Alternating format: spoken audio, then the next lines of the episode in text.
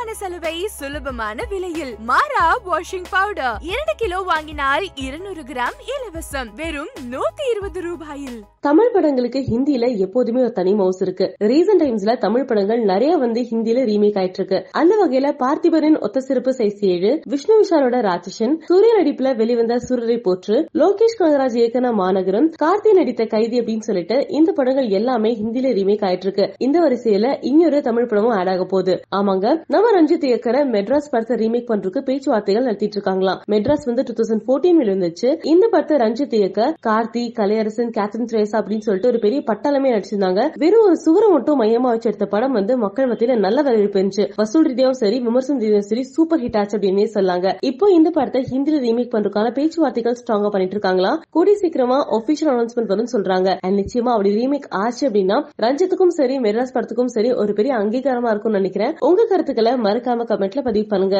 இது ஒரு புறம் இருக்க இன்னொரு புறம் ரஞ்சித் இப்போ ஒரு படத்தை எடுத்துட்டு இருக்காரு அந்த படம் ஃபுல் பிளட்ச் லவ் ஸ்டோரின்னு சொல்லப்படுது. அசோக் செல்வன் ஹீரோ பண்றாங்க. அந்த படத்தோட அப்டேட்ஸ் வரைக்கும் காத்திருப்போம். அண்ட் நீங்க ரஞ்சித்தோட விலை ஃபேன் அப்படிங்கறத மறக்காம கமெண்ட்ல பதிவு பண்ணிட்டு மறக்காம சீவனத்துக்கு லைக் பண்ணுங்க ஷேர் பண்ணுங்க சப்ஸ்கிரைப் பண்ணுங்க.